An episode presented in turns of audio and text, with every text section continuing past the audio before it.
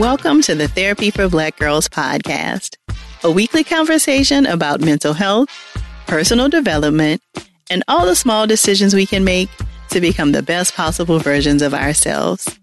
I'm your host, Dr. Joy Harden Bradford, a licensed psychologist in Atlanta, Georgia. For more information or to find a therapist in your area, visit our website at therapyforblackgirls.com. While I hope you love listening to and learning from the podcast, it is not meant to be a substitute for a relationship with a licensed mental health professional.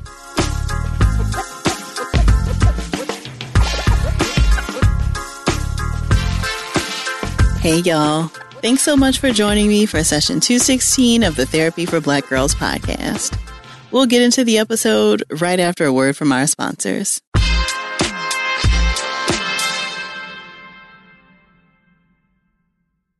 Nowadays, a lot of these big companies pretend to care about our communities and issues with nothing more than lip service.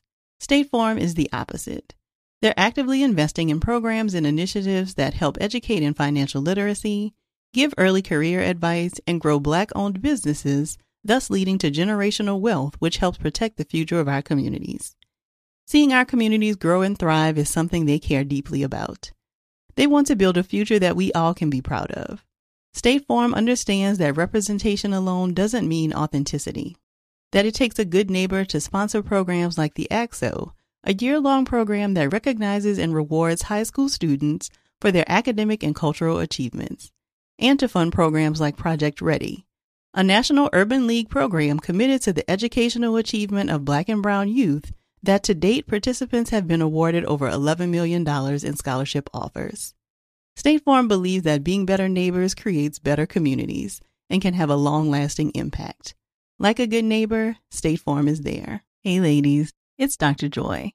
As women, we put our hearts into everything. May is High Blood Pressure Education Month, and it's time to focus on our heart health. Release the Pressure wants to help Black women look at self care as an act of self preservation. During High Blood Pressure Education Month, let's help get to our goal of 100,000 Black women putting their hearts first and learn more about their heart health. Visit iHeartRadio.com slash RTP for a chance to receive a $1,000 gift card to take care of yourself and prioritize your heart health. That's iHeartRadio.com slash RTP. For the first time in a while, I have quite a bit of fun travel coming up this summer, and I'm really counting on Macy's to help round out my wardrobe for some of these trips. Right now, I've got my eye on a new bag and sandals from Coach and some super cute tops and dresses from Macy's On 34th brand. And you can never really have too many pairs of sunglasses, and there are a lot of cute options to explore right now.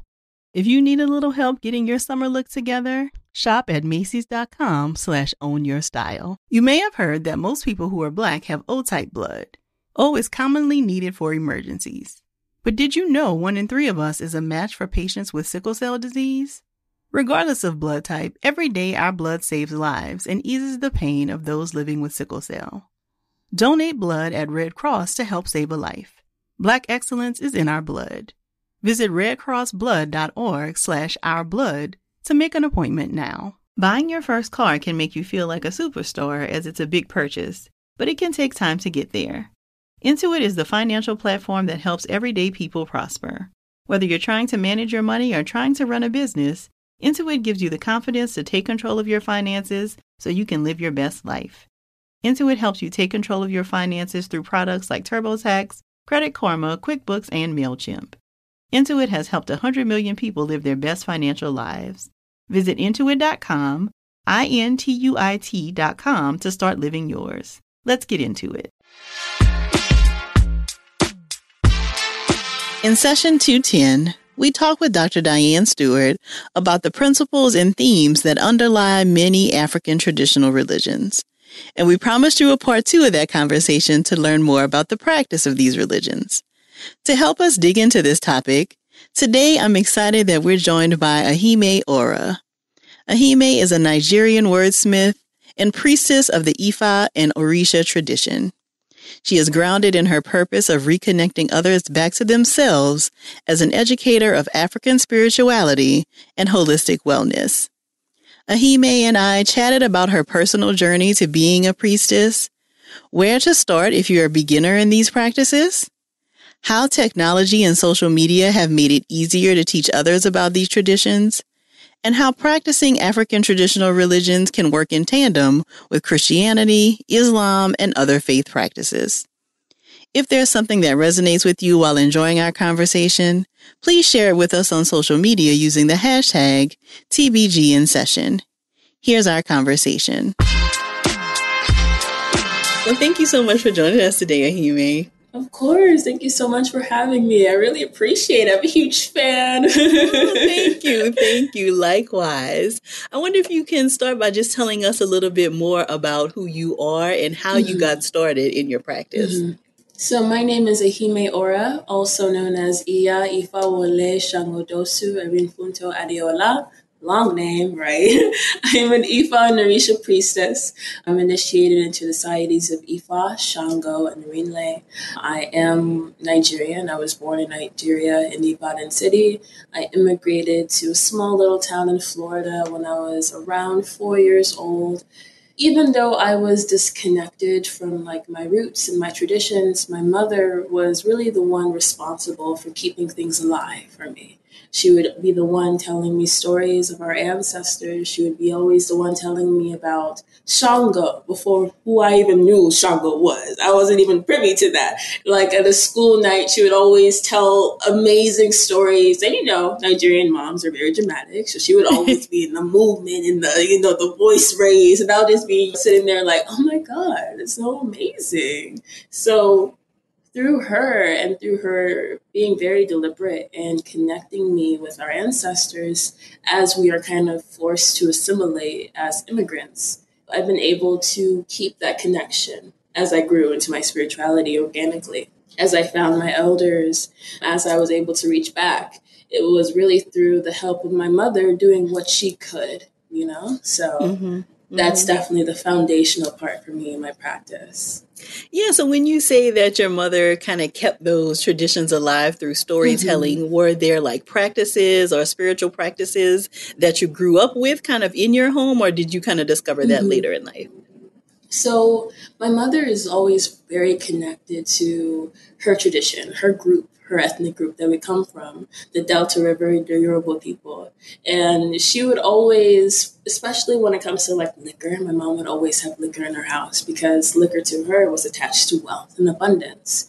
And even the way that we would offer liquor in our household is something that is traditionally rooted to our ancestors. Like the youngest person would take the liquor and they would pass it around the party. And the youngest person would be giving the liquor to the elder, and then they would pour some out for the ancestors, which is what you know the diaspora does too, pouring one out for the homies and everything. So mm-hmm. that connection there is definitely what I kind of grew up in. My mother, she wasn't spiritually blind, but she also was very aware of, you know, you are already black and you're an immigrant. So also practicing indigenous spirituality will make you more targeted than anything else. Mm. So she definitely adopted Christianity and she definitely grew us in a Christian home because to her, being Christian in this new land that we're all foreign to meant to be able to survive, you know? Mm. Mm-hmm. So her ability to connect us through storytelling was her one way of being able to fight back against having to assimilate, against having to be in this oppressed state while raising us, me and my brothers. Mm, got it. So mm-hmm. this was mm-hmm. something that only as you got older did you mm-hmm. recognize, like, wow, this storytelling exactly. is connected to something much bigger. Mm-hmm. It was really the connection because my mom has a very strong voice, and she would always say when I was a child, I didn't really understand that. If, uh, like she would always say, if I use my words to curse you, the ancestors will hear it. And only until as I gotten older did I realize, mm-hmm. oh, my mom is saying so many things at once with that one statement, you know? so, can you tell us a little bit about the differences between what we describe as like spiritual practice versus mm-hmm. maybe an organized kind of a religion? Mm-hmm. So, I think it's very easy to say that Ifa is a spiritual tradition, which it is. That is kind of true. It is spirituality. But Ifa and the Orisha tradition is specified on culture and it's specified on organized hierarchical religious practice. And I say this because we have things like the Araba Agbaye within the Ifa and Orisha tradition, which is the head priest of Ifa on earth. And below him are 16 chiefs. So you have these hierarchical practice already happening within the Ifa tradition as a whole to keep things going and to keep things more organized and disciplined. And below these people, you have, you know, certain chiefs or certain Arabas in their own villages and their own tribal groups. So these things are kind of divided in order to keep things in order. Because when you have things like just, you know, referencing New Age spirituality, you get things to be, you know, in a way watered down uh, New Age spirituality, although is a very, it's a platform. It's a place where a lot of people, especially Black people, are able to connect to something outside of Christianity.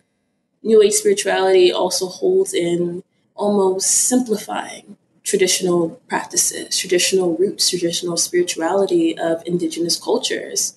And it kind of creates a lot of misinformation and when you're being misinformed of things that are connected to something as massive as the Orisha practice, you become very vulnerable, you know, mm-hmm. to people who are not practicing the tradition with integrity or even to certain things that you're not supposed to be doing, you know, because of the lack of hierarchy. The Ifa and the Orisha tradition is something that is very much connected to eldership and mentorship. You would be surrounded by your elders in a compound, helping them, being able to understand the religion and being able to understand all the philosophy and the culture in it because you're around it. Does that make sense? Mm, so it mm-hmm. definitely is like a an apprenticeship that's happening, and why the Ifa and Orisha tradition is able to survive while still being an oral religion. It's an oral religious practice. There are no books, you know what I'm saying? There are no mm. books that are gonna really be able to tell you the full potency of Ifa, and this is something that it kind of takes me back to this book called Socrates and Orunmila by Sophia Oluwole, I believe. And she was um, a Nigerian philosopher, and she was so smart. Her books are so incredible. They open you to a different way of philosophy in a con- in a continental sense, right? And in that book, she was saying, "What's the difference between Socrates and Orunmila? Because those two didn't write anything." Yet Socrates is considered to be the champion of philosophy. Well, you know, in Orunmila, he is the holder of the Ifa oracle, which is philosophy and wisdom. So, mm-hmm. two, they are two fathers of wisdom, yet one is seen as more credible when it talks to, you know, oral culture or oral wisdom. Right. That makes sense, you know? So, it's mm-hmm. a really interesting book, and I definitely recommend that. Okay, okay. Thank you for that. So, you know, I think, you know, we had a conversation with Dr. Stewart recently on mm-hmm. the podcast more about like the theory behind mm-hmm. some of mm-hmm. the African traditional religions. And mm-hmm. it is something that a lot of people are interested in. And it sounds like, yes. you know, you kind of got some of this, you know, kind of through your mother and kind of mm-hmm. growing up with that storytelling. But I think a lot of people just feel really confused as to where to start. How do I mm-hmm. know, you know, like which traditions feel the like the best alignment for me? So, can you give some tips for people who like maybe you figuring out like, okay, I want to maybe start learning more about this, but do I mm-hmm. know if it's Ifa or Orisha or something else? Like, where do people get started? Um, I always recommend that people get started back to their roots, where they come from. Ancestral veneration is the foundation of all diasporic and continental spiritual practices. Without your ancestors, you're not going to be able to have the foundation needed to be able to work with other spirits. You'll be even more in a vulnerable position because you don't even know if your ancestors want you to practice these certain things, if these things mm-hmm. are even aligned with your destiny. You know what I'm saying? Um, mm-hmm. As an Ifa and priest, there's so many people who come across me who I can tell that their ancestors don't want them to practice Ifa and but using platforms or using, you know, the connection with African spirituality, it's being able to guide them into, oh, okay, maybe hoodoo would be beneficial for you, or Haitian voodoo and things like that. But that's how you're going to be able to really be able to understand is through ancestral veneration and working back with your ancestors, um, the altar space, which is really the foundational connection between you and your ancestors in a physical space residing in your home. So they're able to protect you and your space and to be able to grow with you. And it doesn't need to be the most extra dramatic thing starting out. A simple candle, simple water, you know, nice little white blanket. That's it. That's all you really need to do to start to grow your connection with your ancestors. And being able to understand that your ancestors are not going to be communicating in the same way as somebody else. Maybe other people can hear or see them, but maybe you can have all of these intense dreams with them you are in the dream world and you're connecting with them in that way. Mm-hmm. Or maybe they're showing you symbols. Maybe the bird that you see outside is them. There are ways that you're going to be able to be like, those are my people. You know what I'm saying? And mm-hmm. it's going to be a unique and it's going to be even the most refreshing thing because the ancestors go with you wherever you go. So even if they don't want you to go with Ifa, like if you intend up walking there, that they can't just be like, okay, we're disconnected now. You know what I'm saying? So it's mm-hmm. so important to be in a group effort, to be able to be like, okay, this is what benefits all of us. So you can see their work happening to you in real time, you know? Mm-hmm.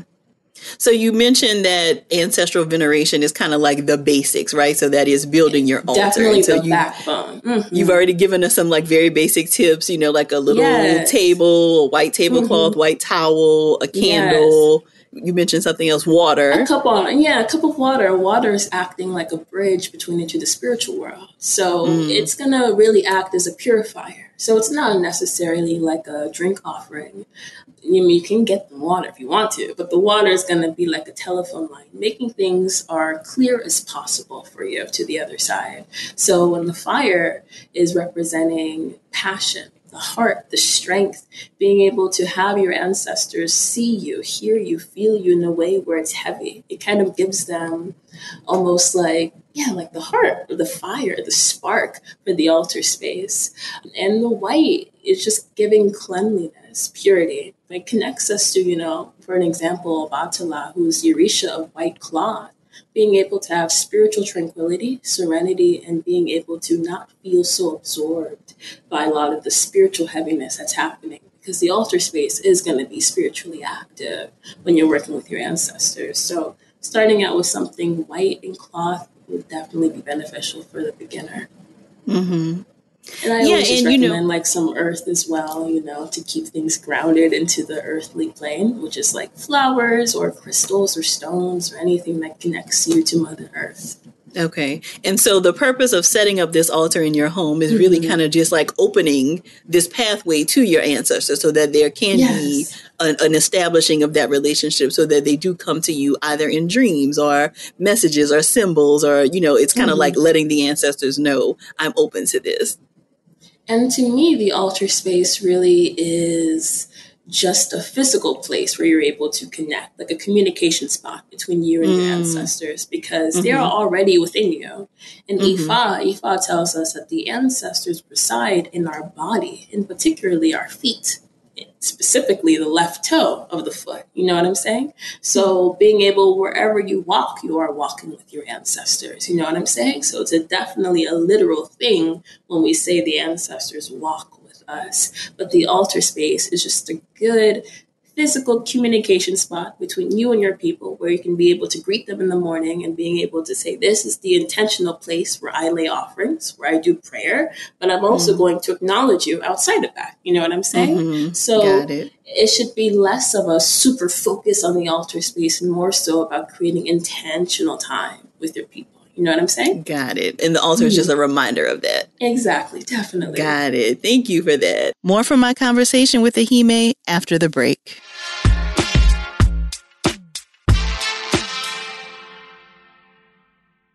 Hey ladies, it's Dr. Joy here. May is High Blood Pressure Education Month. It's crucial for us, especially as Black women, to focus on our heart health. We pour our heart and soul into every aspect of our lives, but often our own health takes a back seat. That's where Release the Pressure comes in. It's all about us, Black women seeing self care as an essential act of self preservation. Whether it's for yourself, your family, or our community, your health is invaluable. Let's help to get our goal of 100,000 Black women putting their hearts first and learn more about their heart health. Here's how you can join in. Head over to iheartradio.com slash RTP for a chance to receive a $1,000 gift card to take care of yourself and prioritize your heart health. Let's make our health a priority. Visit iheartradio.com slash RTP today. Together, we can make a difference in our health and our lives. Join us and let's take care of our hearts together. Nowadays, a lot of these big companies pretend to care about our communities and issues with nothing more than lip service. State Farm is the opposite. They're actively investing in programs and initiatives that help educate in financial literacy, give early career advice, and grow Black owned businesses, thus leading to generational wealth, which helps protect the future of our communities. Seeing our communities grow and thrive is something they care deeply about. They want to build a future that we all can be proud of. State Farm understands that representation alone doesn't mean authenticity, that it takes a good neighbor to sponsor programs like the ACT-SO, a year long program that recognizes and rewards high school students for their academic and cultural achievements, and to fund programs like Project Ready, a National Urban League program committed to the educational achievement of Black and Brown youth that to date participants have been awarded over $11 million in scholarship offers. State Farm believes that being better neighbors creates better communities and can have a long lasting impact.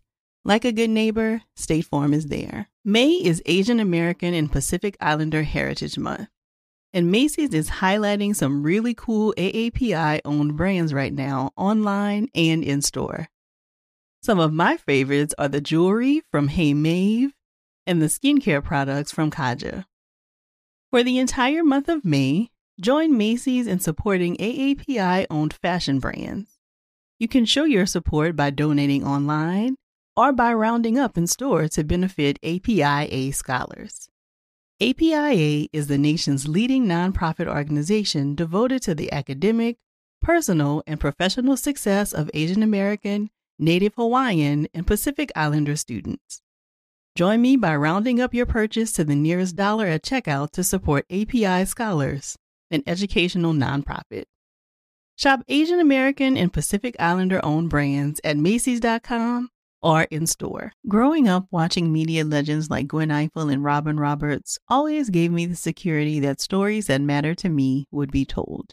The next generation of influential Black voices can be found on NPR's new collection, Black Stories, Black Truths. Black Stories, Black Truths is a celebration of Blackness from NPR. Each of NPR's Black voices are as distinct, varied, and nuanced as the Black experience itself.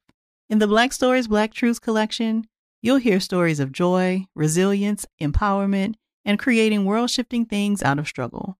Black perspectives haven't always been centered in the telling of America's story. Now they are the story. In NPR's Black Stories, Black Truths, you'll find a collection of some of NPR's best podcast episodes celebrating the Black experience. Listen now to Black Stories, Black Truths from NPR, wherever you get podcasts. You may be aware that most people who are Black have O type blood. O is commonly needed for emergencies and life saving measures. But did you know one in three of us is a match for patients with sickle cell disease? You, along with the American Red Cross, regardless of your blood type, can help by donating blood. Every day, our blood saves lives and eases the pain for those living with sickle cell. When you donate blood, there is a direct positive impact within our community. Right now, there is great need for blood donations in the African American community. Every donation counts and makes a difference in someone's life. Donate blood at Red Cross to help save a life. Black excellence is in our blood. Visit redcrossblood.org slash ourblood to make an appointment now. So you've already mentioned that you know there are no real books that people mm-hmm. like the, the the tradition is more oral, right? And so, mm-hmm. but it feels like a lot of people are now getting this information through social media, right? Like yeah. you use your platform to share more mm-hmm. in the interest of educating people. You know, we see people on TikTok and on Instagram kind of sharing these different things, and I would imagine that there are some benefits to mm-hmm. the information being shared there, but I would also mm-hmm. imagine there are some limitations, right? So can you right. talk a little bit about both the benefits and the limitations to people kind of learning about this information through social media? Yeah, so I think the benefits is being able to demystify the tradition, being able to be like, okay, this is something that is actually still being practiced now. Because, you know, mm-hmm if you go into museums, you'll see Ifa and Orisha like spiritual tools inside the museums, almost making it feel ancient, almost yes. making it feel like tradition has left us. You know what I'm saying? But no, people are still venerating the Orishas, even on the continent to this day. People are still having festivals, venerating the Orishas till this day. It's still very active, still very alive, you know? And because Ifa to me is like this sentient living being that understands the cosmos and understands the world because that's what Ifa is. It represents being able to see and recognize the wisdom of the entire universe within this algorithm code, which is very mathematical. Mm. But Ifa being able to be so aware, it knows that the next move is going to be on the internet I always make this joke with my friends, my IFA friends, and be like, oh, IFA is on Wi Fi now because IFA understands, you know, like the Orisha is on Wi Fi because the way that it's going to see, like, okay, people are wanting answers, especially yeah. during the pandemic, especially when we were initially in the pandemic last year and everyone was just like, so what now? And people mm-hmm. had the space and the ability to be like, you know what? My faith is changing. What I'm believing is changing, and I'm looking for information to connect me back to myself.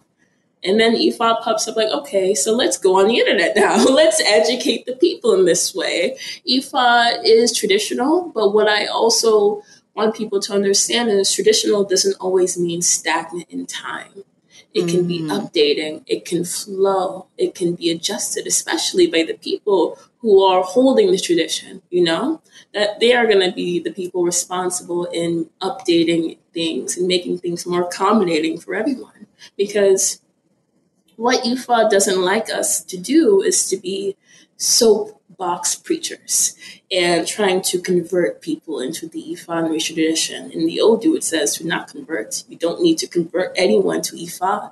You just need to talk about Ifa. The Orisha always says, as much as you talk about Ifa, the Orisha will bless you because you're talking about them. You're bragging on them. Very Nigerian thing to, you know, okay, be a little bit arrogant with the Orisha, you know what I'm saying? Um, but, right. And it's just so fun to me to talk about it because though Ifa and Orisha something that's outside of their own culture, what they grew up in, and to be able to think differently because Ifa tradition relies on self actualization, the ability to change yourself. Ifa relies on self accountability. In order for you can, to, to see blessings in your life, you must change. The most important sacrifice that you can give is your character you know what I'm saying? It doesn't matter how many, you know, offerings you lay to the Orisha. If your own behavior does not alter, it's going to be hard for you to see new beginnings, to see change happening in your life. You know what I'm saying? So mm-hmm. being able to have that accountability, being able to be like, okay, maybe I'm the problem here and changing that is what I love the most about Ifa because you really cannot blame anybody but yourself that's why the most powerful Orisha is the Ori, which is your higher self, living within your head. It is the most powerful Orisha, being able to overpower them, all of them combined, you know? So if your own Ori does not want you to do something, it's going to be hard for you to accomplish those tasks. So like they always say, before you go to the Orisha, you must always go to your own Ori first. You know what I'm saying? Mm, the creator mm. gave you your Ori to be God on earth to be able to go to things and make you feel good, that resonate with your spirit, which is why not everyone needs to practice the Ifa and Orisha tradition because they already have their own Ori, and their own Ori can be enough, you know? Got it. Got it. I guess the yes. kickbacks of sharing online is it doesn't always reach the right people. Not everyone wants to learn, you know? Mm-hmm. Um, mm-hmm. We are still battling, even in tradition, in being able to pull away, you know, ourselves from people who, you know, Christian backgrounds saying that we're demonic or that we are venerating things that are demons or the devil, etc. Right. Like even in the most dynamic Orisha in the Ifa tradition called Eshu.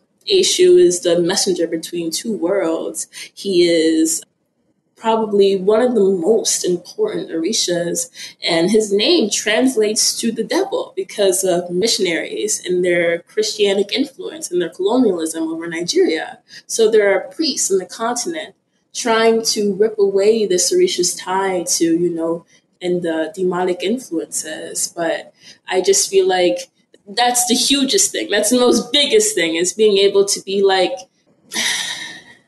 being able to tell people that things that they don't understand, you don't need to connect that to something evil. You don't yes. need to connect that to something demonic. Education is the most important thing. Being able to be educated, being able to understand someone before you say something, you know, before you mm-hmm. even curse what your ancestors came from. You know, our ancestors traditionally weren't practicing you know Christianity or Islam, they're practicing their traditional beliefs and being able to hold space for that, especially the people that come from that, is I think the most important thing, having integrity there, you know? Mm-hmm. Mm-hmm. That's a perfect kind of segue to my mm. next question, which is Do you think that the practice of, you know, more African traditional religions can coexist with someone also mm-hmm. practicing like Christianity or Islam? Yes, definitely. Because there's a difference between, you know, doing Ifa and Orisha work and being initiate in the traditions. There's many Odus, many verses within Ifa about how the king who practiced Islam will go to the priest and get work done. You know what I'm saying? Those things mm-hmm. can coexist simultaneously if people allow them to coexist simultaneously. You know what I'm saying? Like the mm-hmm. it's the word of Ifa does not go against Christianity or Islam in any means. It's people, you know, that decide whether they want to be against something or not. Mm-hmm. So even like the divination of the year that was conducted for the entire world in 2020 said that it's very important for everyone to live in harmony with their religion and to not discriminate against people who are of different religious backgrounds, you know? Mm-hmm. Mm-hmm. So can you tell me more about the distinction between doing the mm-hmm. work you said of mm-hmm. Ifa Orisha and yeah. being initiated? What what does that mean? So when I say Ifa and Orisha work, I mean like let's say you are seeking a divination from a priest so you'll go to the priest house, you'll sit on the priest floor, and the priest will do ikinifa, you'll do dafa, ifa divination for you.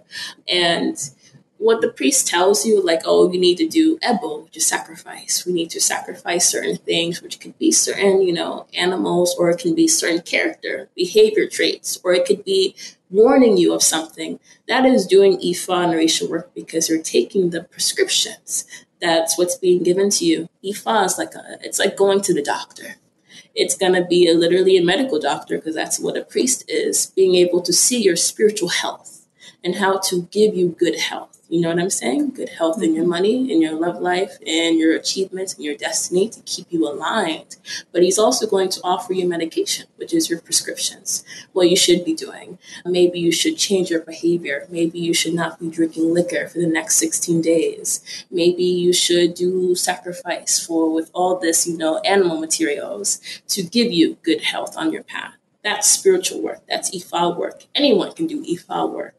But to become the priest that tells what the client is doing, that's what an initiate is going to be doing. You know what I'm saying? The one that okay. is actually doing the work.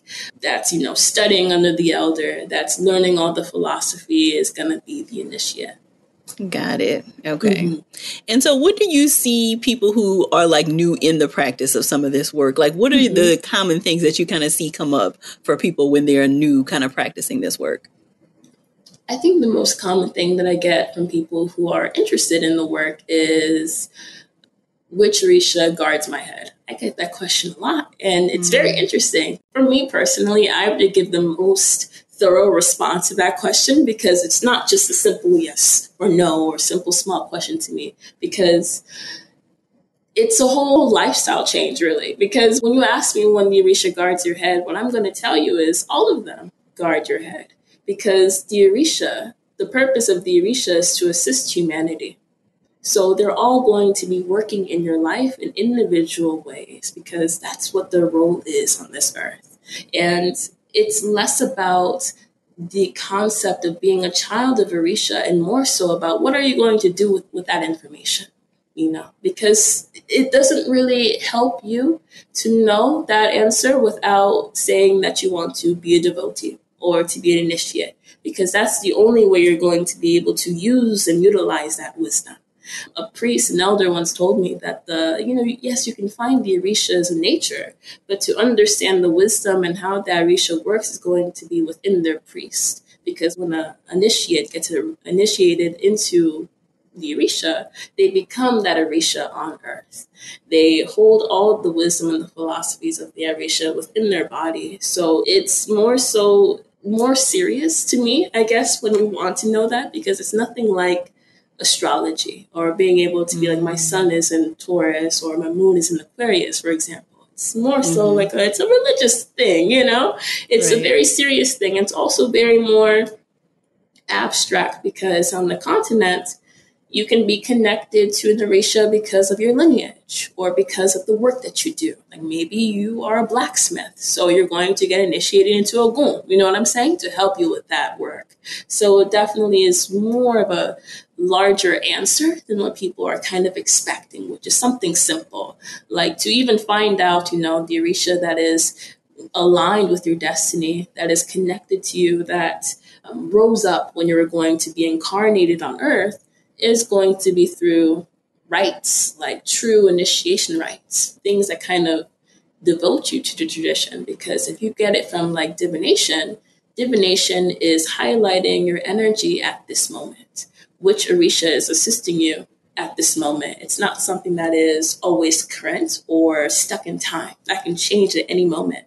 But when you do rites, then you're getting into something that's a little bit more permanent. Does that make sense? Like that's mm-hmm. something that when I received my hand of Ifa, which is like a step down from initiation, it picked up on Shango. And it was Shango who was with me this entire time, even though I had many divinations that said different Orishas throughout my journey before I got that devoted connection with Ifa. You know what I'm saying?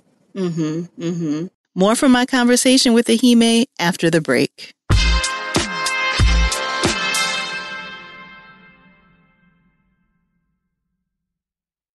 Hey ladies, it's Dr. Joy here. May is High Blood Pressure Education Month.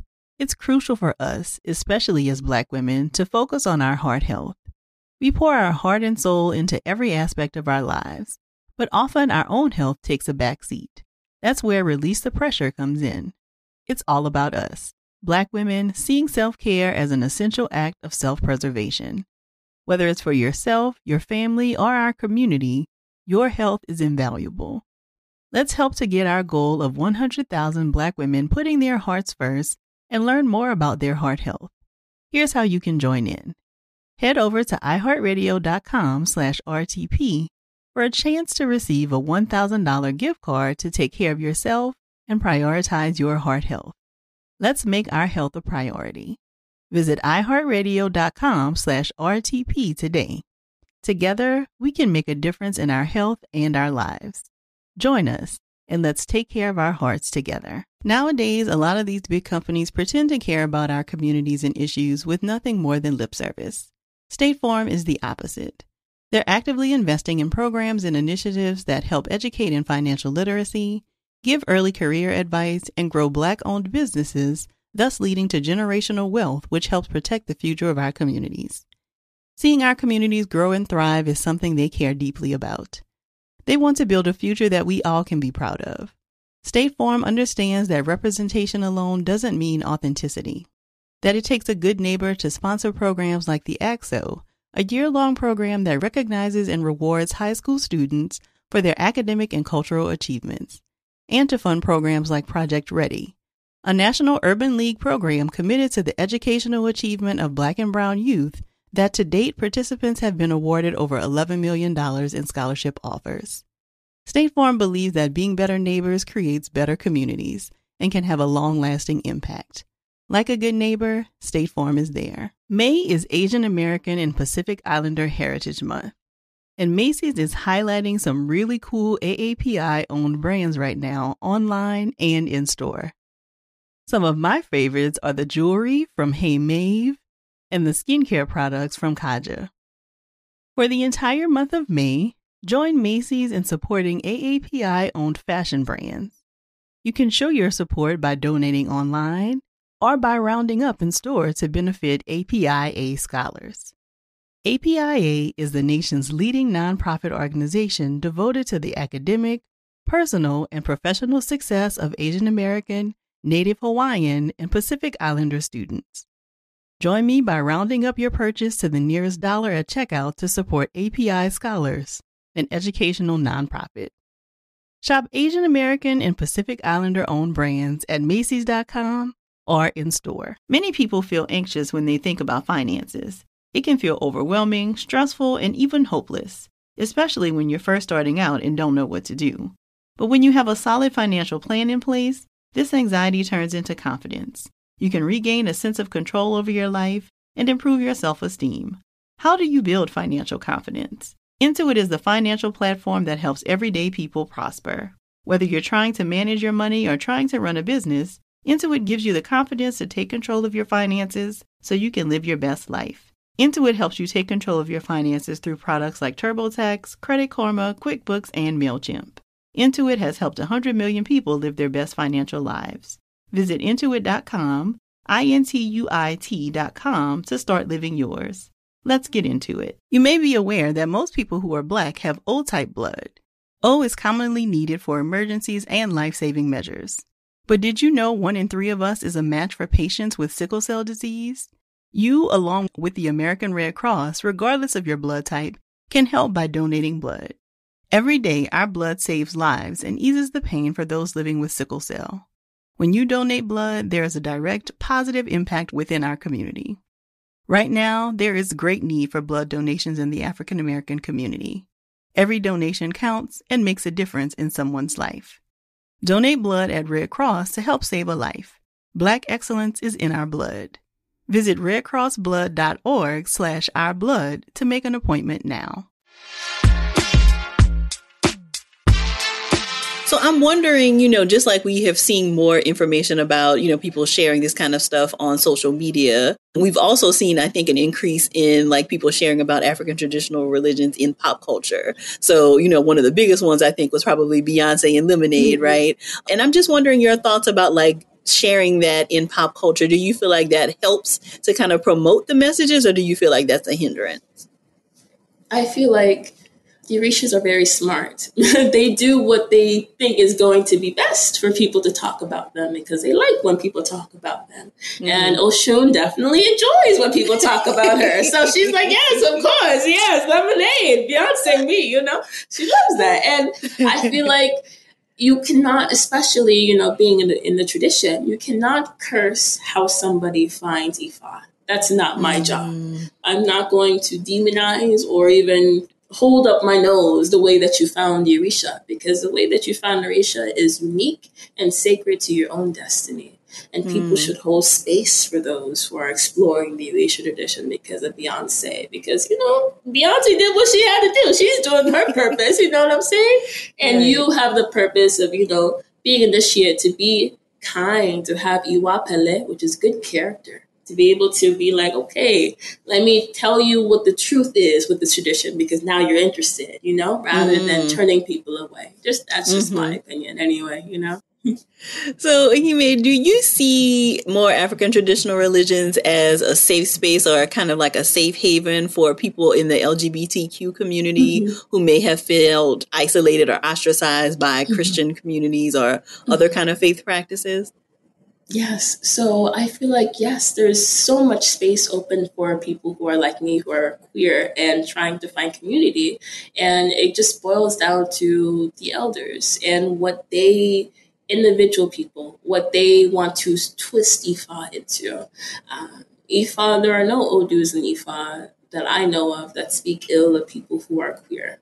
There are so many Orishas I know of who are queer, who are in our definition of queer, who are not aligned within gender identities, like Olokun or Minle, Minle, the Orisha that I'm initiated into. There's different versions and different stories where wherever you go, they will be a different gender. You know what I'm saying? And that mm-hmm. in of itself is queer to me. Shango Mayarisha was known for being androgynous looking, to be able to be so beautiful that it kind of looked like a woman, that he would uh, do his hairstyles in a way where it was deemed for women, that he would put on, that he paint his face, that he would cross dress before he goes into battle. These are like these little implications to know that the Orisha sees everybody. The Orisha accepts everybody because it was the Orisha that created everyone. You know what I'm saying? Very carefully and very selectively. And before we are born, we go through this process called Ori selection, where we are picking out our destiny, where we are picking out who we want to be on earth.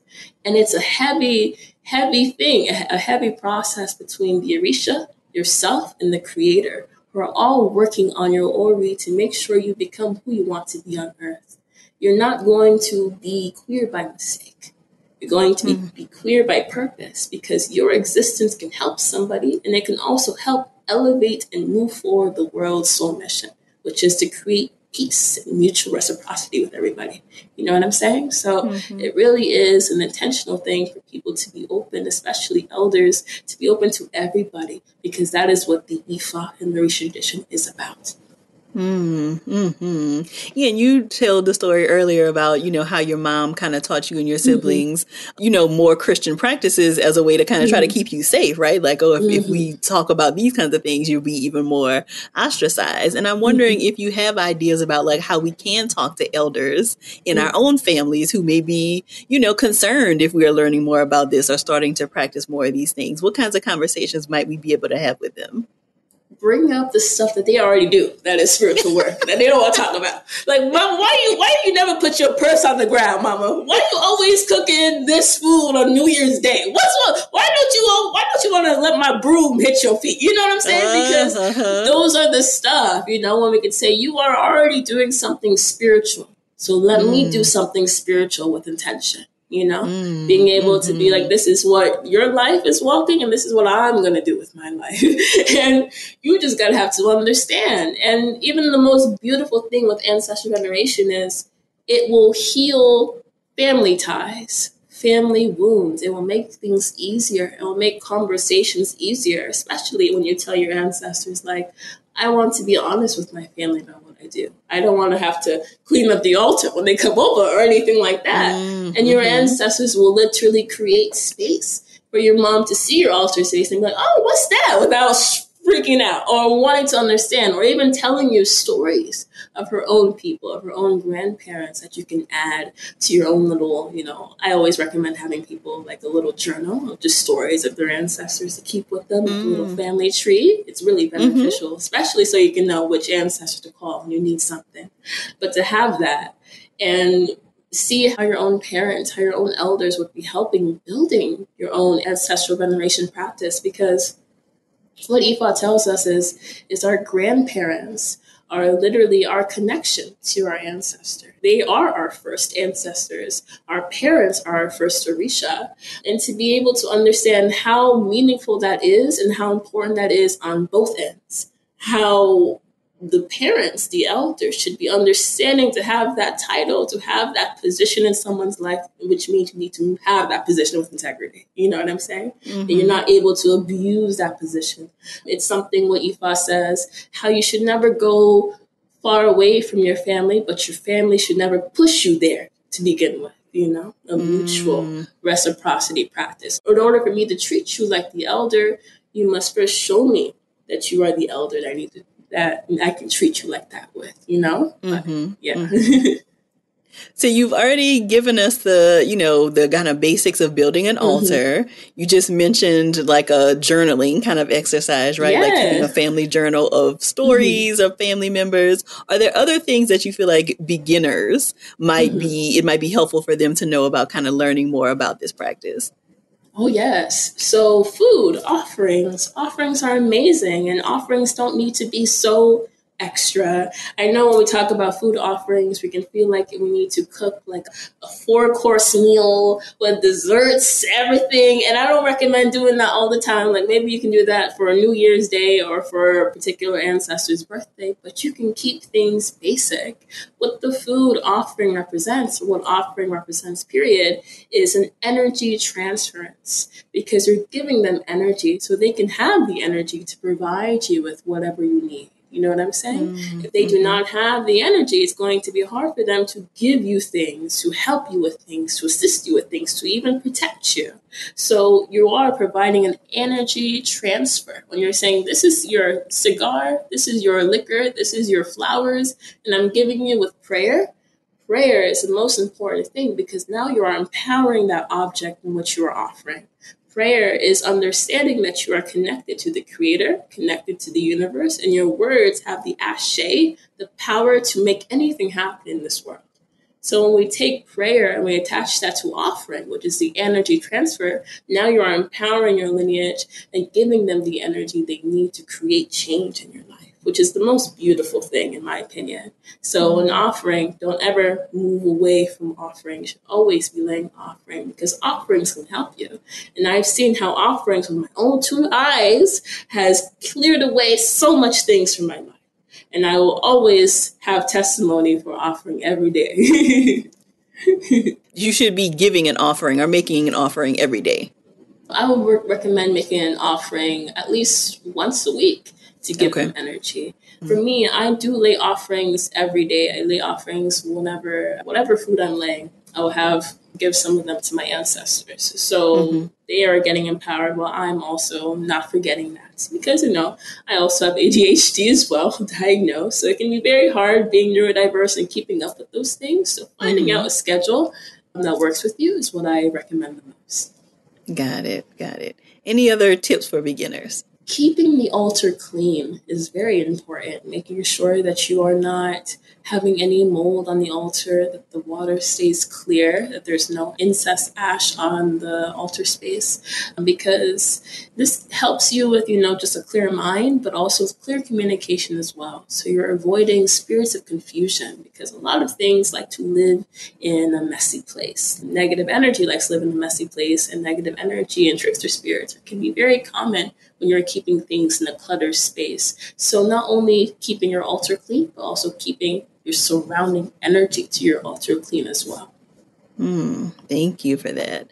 So, mm-hmm. any other resources that you find yourself suggesting for people who want to learn more or mm-hmm. kind of dive a little deeper into this topic? Are there things that you suggest for our audience? I definitely recommend social media because there's a lot of people out there who know what they're talking about, and I would love to shout them out a little bit if I can. Please, absolutely. Um, yeah, of course. So, like a little Juju, she is an awesome person. She has a little Juju podcast. He talks a little bit more deep about ancestral veneration. So many people like myself and Ia Derasia, she has a Patreon which she talks about Ifa and the tradition in addition to myself what else? Ooh, there's so many people. Iya Ifa Yomi on Twitter. She also speaks a little bit about Ifa and Orisha tradition and the herbalist side of the tradition as well. And there's so many, you know, a lot of people in that kind of spider web who would be really good people if you're looking just for a community space, the people that you trust who have who kind of move with integrity to start your path down this little rabbit hole because once you get one information, you're like, now I want to know everything. And we got you with that. Okay. right. I love it. So tell us where we can find you. Please share your website of as course. well as any social media handles you'd like to share.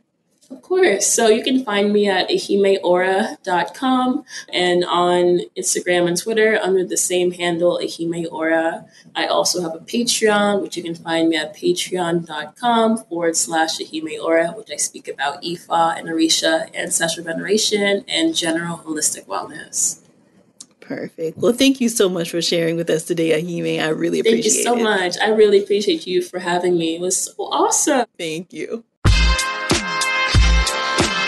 I'm so glad that Ehime was able to share her expertise with us today. To learn more about her and her work, or to check out the resources that she shared, visit the show notes at therapyforblackgirls.com slash session 216. And don't forget to text two of your girls right now and tell them to check out the episode as well. If you're looking for a therapist in your area, be sure to check out our therapist directory at therapyforblackgirls.com slash directory. And if you want to continue digging into this topic or just be in community with other sisters, come on over and join us in the Sister Circle. It's our cozy corner of the internet designed just for Black women. You can join us at community.therapyforblackgirls.com. Thank y'all so much for joining me again this week. I look forward to continuing this conversation with you all real soon. Take good care.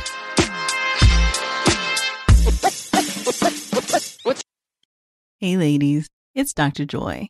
As women, we put our hearts into everything. May is High Blood Pressure Education Month, and it's time to focus on our heart health. Release the Pressure wants to help Black women look at self care as an act of self preservation. During High Blood Pressure Education Month, let's help get to our goal of 100,000 Black women putting their hearts first and learn more about their heart health. Visit iHeartRadio.com slash RTP for a chance to receive a $1,000 gift card to take care of yourself and prioritize your heart health. That's iHeartRadio.com slash RTP. Looking for hair removal tools that not only deliver smooth results, but also empower you with a sense of complete control? Enter Conair Girl Bomb, your secret weapons for smooth, sleek results made just for women. From the ultimate Girl Bomb grip and professional grade blades, you don't have to compromise and settle for less. Conair Girl Bomb equips you with the precision and power previously reserved for men's grooming tools. So take your hair removal routine to the next level with Conair Girl Bomb. Available at ConairGirlBomb.com or a retailer near you. Nowadays, a lot of these big companies pretend to care about our communities and issues with nothing more than lip service. State Farm is the opposite.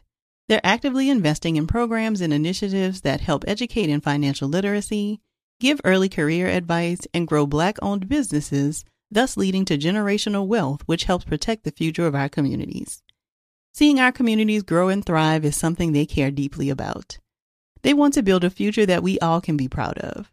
State Farm understands that representation alone doesn't mean authenticity, that it takes a good neighbor to sponsor programs like the AXO, a year long program that recognizes and rewards high school students for their academic and cultural achievements, and to fund programs like Project Ready, a national urban league program committed to the educational achievement of Black and Brown youth that to date participants have been awarded over $11 million in scholarship offers. State Farm believes that being better neighbors creates better communities and can have a long lasting impact. Like a good neighbor, State Farm is there. From BBC Radio 4, Britain's biggest paranormal podcast is going on a road trip. I thought in that moment, oh my God, we've summoned something from this board. This is Uncanny USA. He says, Somebody's in the house, and I screamed. Listen to Uncanny USA wherever you get your BBC podcasts, if you dare.